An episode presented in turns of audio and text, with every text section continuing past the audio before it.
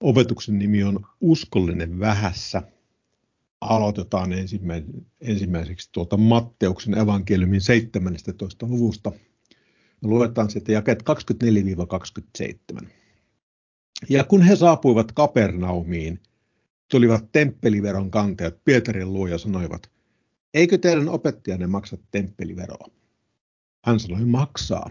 Ja kun hän tuli huoneeseen, kysyi Jeesus häneltä heti sana, ensi, ensisanaksi, mitä arvelet Simon, keiltä maan kuninkaat ottavat tullia tai veroa, lapsiltaanko vai vierailta? Ja kun hän vastasi vierailta, sanoi Jeesus hänelle, lapset ovat siis vapaat, mutta ette me heitä loukkaisi, niin mene ja heitä onkin järveen. Ota sitten ensiksi saamasi kala, ja kun avaat sen suun, löydät hopearahan. Ota se ja anna heille minun puolestani ja omasta puolestasi. Ruvetaan pureutua tähän vähän tarkemmin. Jakeessa 24 sanotaan, ja, he, ja kun he tulivat Kapernaumiin, tulivat temppeliveron kantajat Pietarin luo ja sanoivat, eikö teidän opettajanne maksa temppeliveroa? Temppelivero on tuommoinen äh, sanahirviö didrachmon, ja se on Novumi 1185 ja Strongsin numero on 1323. Ja sananmukaisesti se tarkoittaa kaksoisdrakma. Se on myös, ja tämä on Novumista siis tämä kaksoisdrakma, temppelivero, se on miten Novum kääntää tämän didrakmon. Ja se tulee sanoista dis kahdesti ja drakma. Ja drakma on siis yksikkö, se on vähän niin kuin tupla euro, voitaisiin sanoa nykyisin suomeksi. Ja se temppelivero on alun perin määrä, määrätty tuolla toisessa Mooseksin kirjassa, sen 30. luvussa, jaket 15 ja 16. Rikas älköön antako enemmän, älköönkä köyhä vähemmän kuin puoli sekeliä, antina Herralle, maksaaksenne sovituksen hengestänne. Ja ota sovitusrahat israelaisilta ja käytä ne palvelukseen ilmestysmajassa, että israelaiset johdatettaisiin muistoon Herran edessä teidän hengenen sovitukseksi.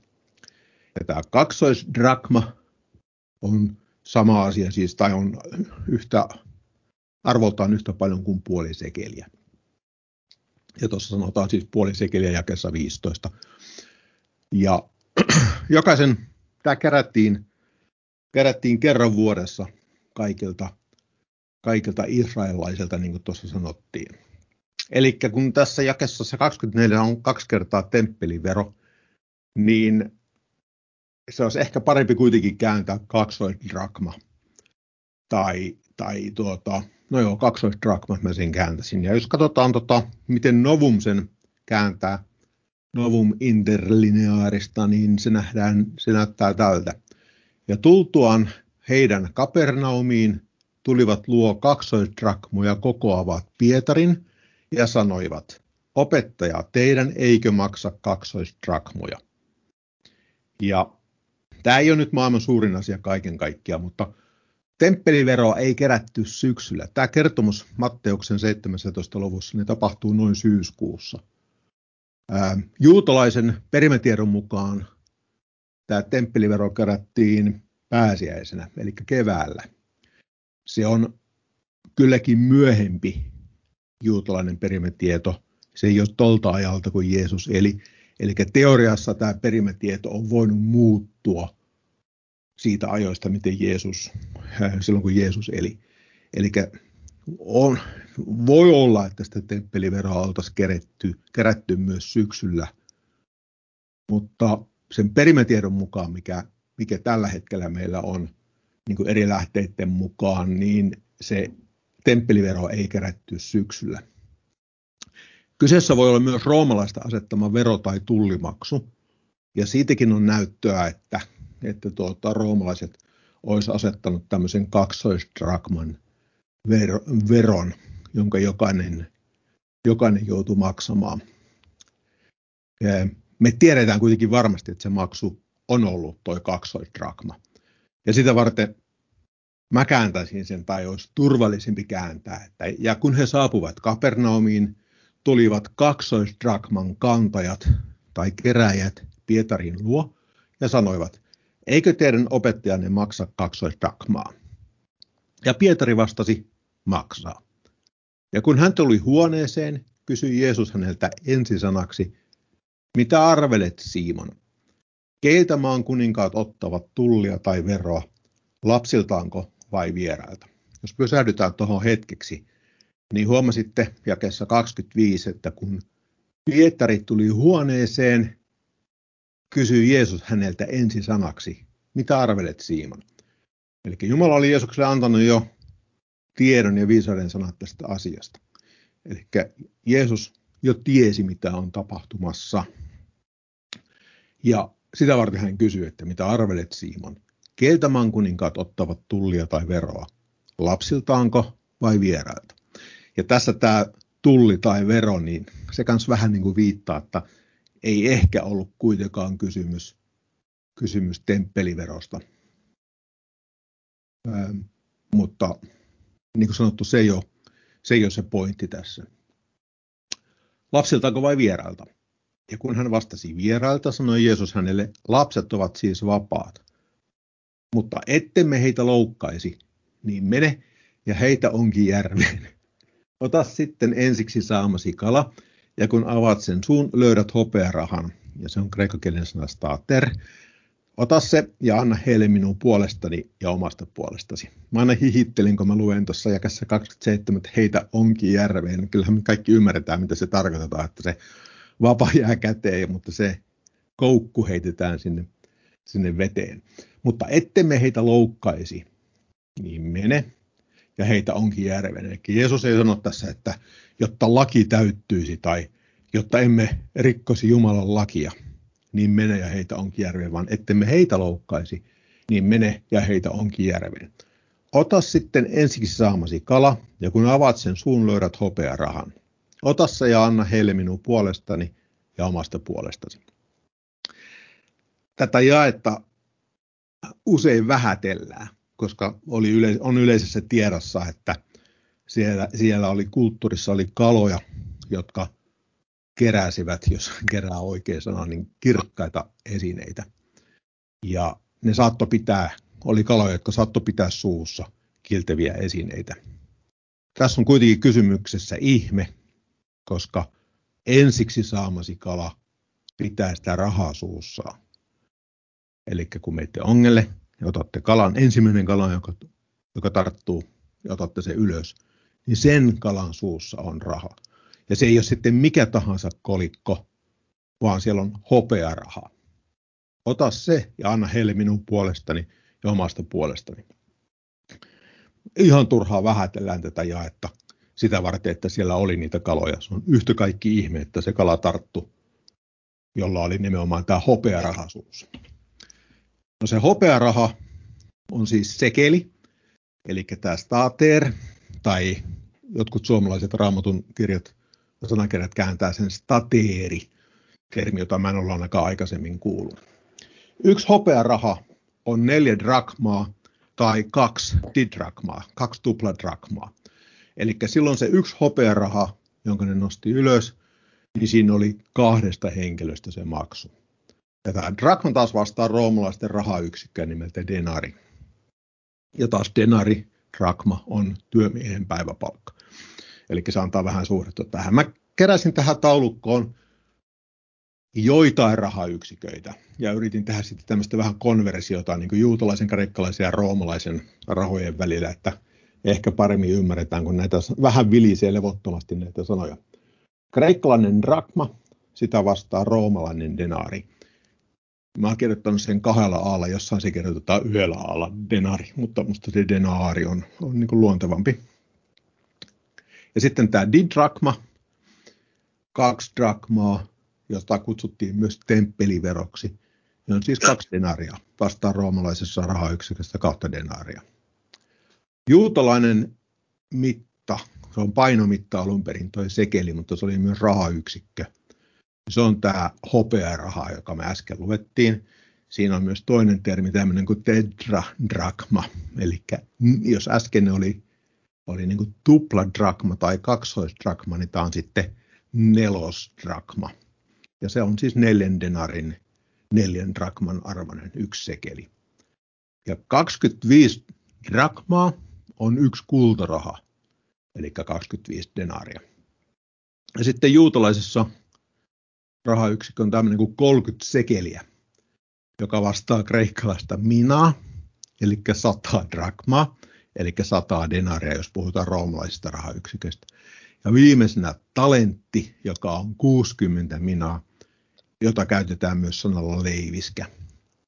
Ja se on vastaa roomalaista 240 kultarahaa tai 6000 denaaria.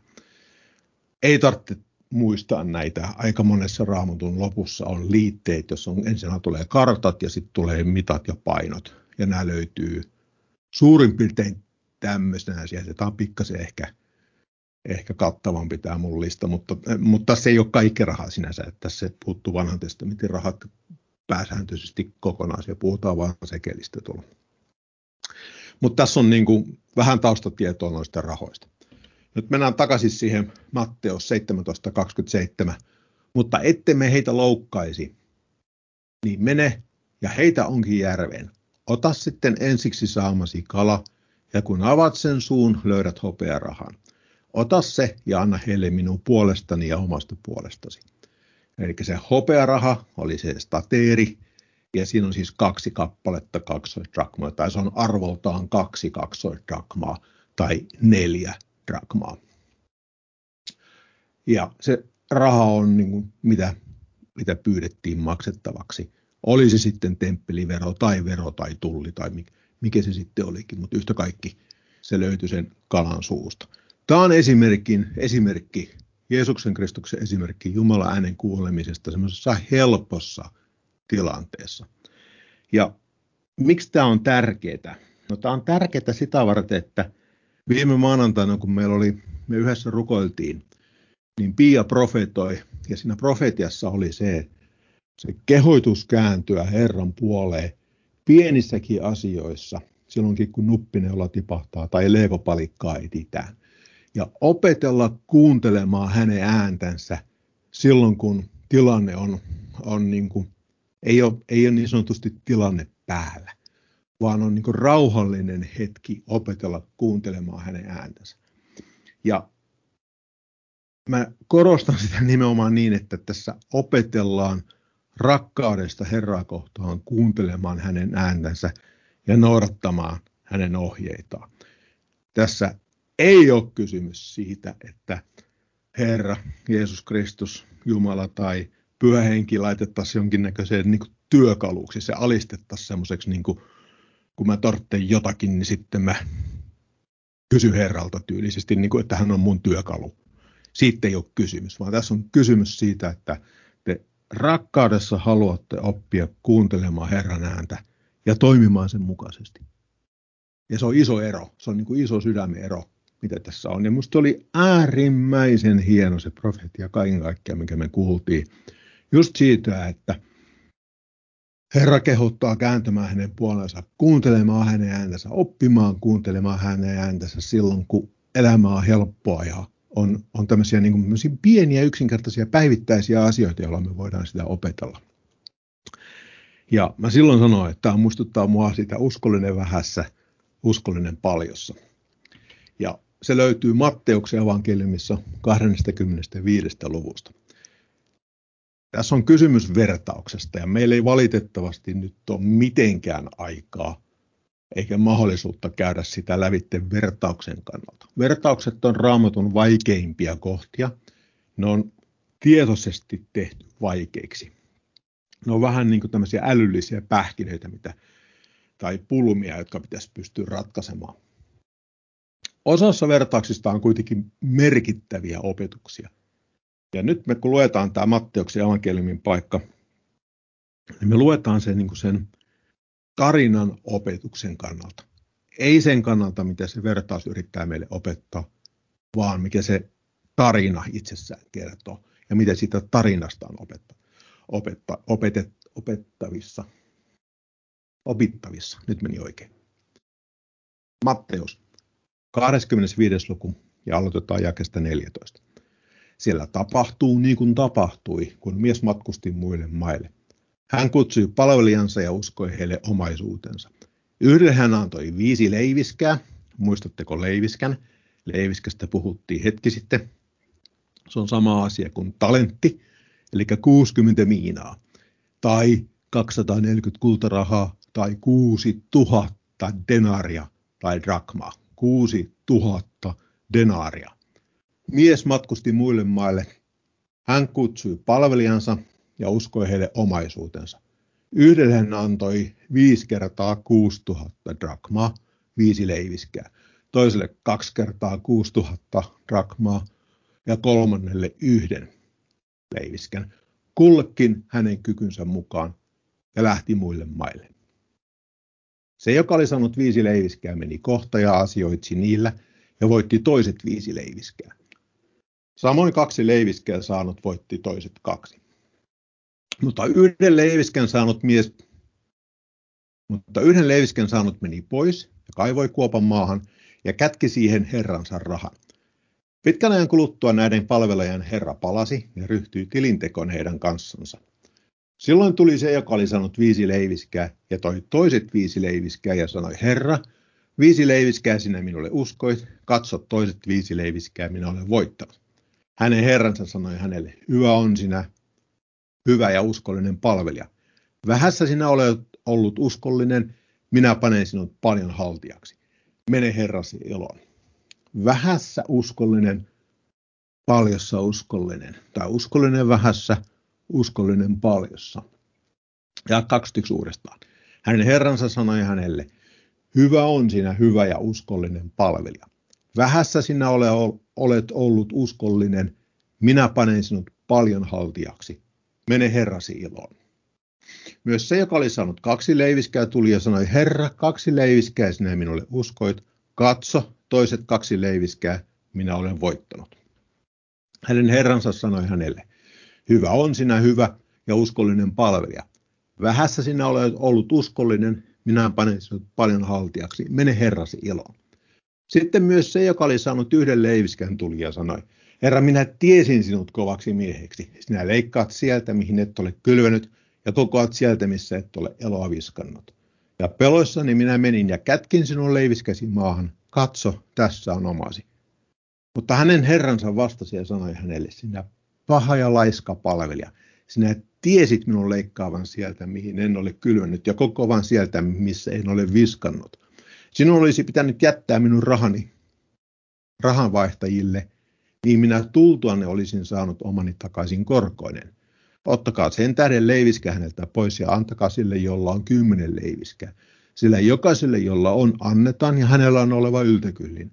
Mutta jolla ei ole, sieltä otetaan pois sekin, mikä hänellä on ja heittäkää tuo kelvoton palvelija ulos pimeyteen, siellä on oleva hammaslääkäri, itku ja hammastin kiristys. Meidän on kuunneltava Herra ääntä vähässä, silloin kun ei ole tilanne päällä. Silloin kun meillä on rauha sydämessä ja silloin kun meillä on niin kuin mahdollisuus helposti kääntyä Herran puoleen. Opetella luottamaan hänen äänensä ja tottelemaan sitä pienissä asioissa. Rakkaudesta käännytään Herran puoleen. Kuunnellaan hänen ääntänsä, hänen ohjeita ja toimitaan niiden mukaisesti. Silloin kun tilanne ei ole päällä. Kun me näin tehdään näissä pienissä asioissa, niin sitten meillä on mahdollisuus luottaa siihen, kun me käännytään Herran puoleen niissä isoissa asioissa. Isossa asioissa, kuten, ja sitten mä listasin tähän joitain, mitkä nyt ensimmäisenä sattu tulemaan mieleen. Toisen Mooseksen luvut 4-14 puhutaan, miten Mooses kohtasi Faaraan useita kertoja ja miten, miten kovia ne tilanteet on ollut. Joosuan kirjan kuudennessa luvussa Jerikon muurit sortu ja siitä eteenpäin niin on Joosus, Joosua johti ää, luvattuun maahan. Ne vallotti sen luvatun maan itselleen. Toisessa Samuelin kirjan viidennessä luvussa David voitti filistealaiset. Toinen Samuelin kirja 11 ja 12 luku David ja Naatan. Ja David tapatti Uurien ja otti hänen vaimonsa Patseepan omaksi vaimokseen. Ja Naatan oli profeetta, jolle tuli Jumalan sana, että me puhumaan tästä Davidille. Ja se huipentui siihen, kun Naatan sanoi Davidille, että sinä olet se mies. Kyllä se vaati pokkaa tuommoisessa tilanteessa mennä kuninkalle sanomaan, että sä oot rikkonut Jumalaa vastaan. Daniel kolmas luku kolme miestä tulisessa pätsissä kuudennessa luvussa Leijonien luolassa.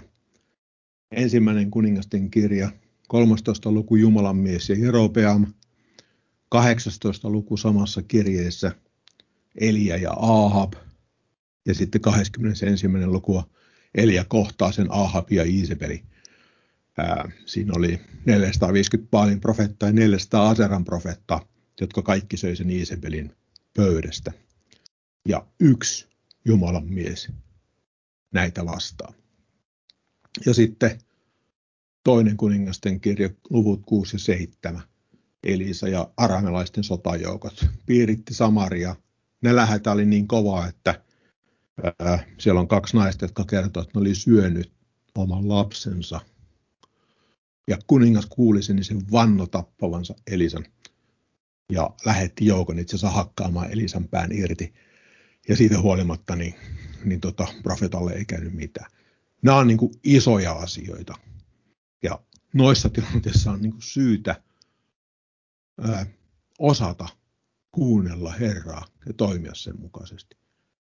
Mutta jos me ei harjoitella niitä niissä pienissä, helpoissa, paineettomissa tilanteissa, niin mä en tiedä, miten meille kävisi, jos me jouduttaisiin. No, harva meistä nyt joutuu mitään Jerikon muureja kaatamaan tai, tai tuskin meitä nyt leijonien luolakaan enää heitettäisiin.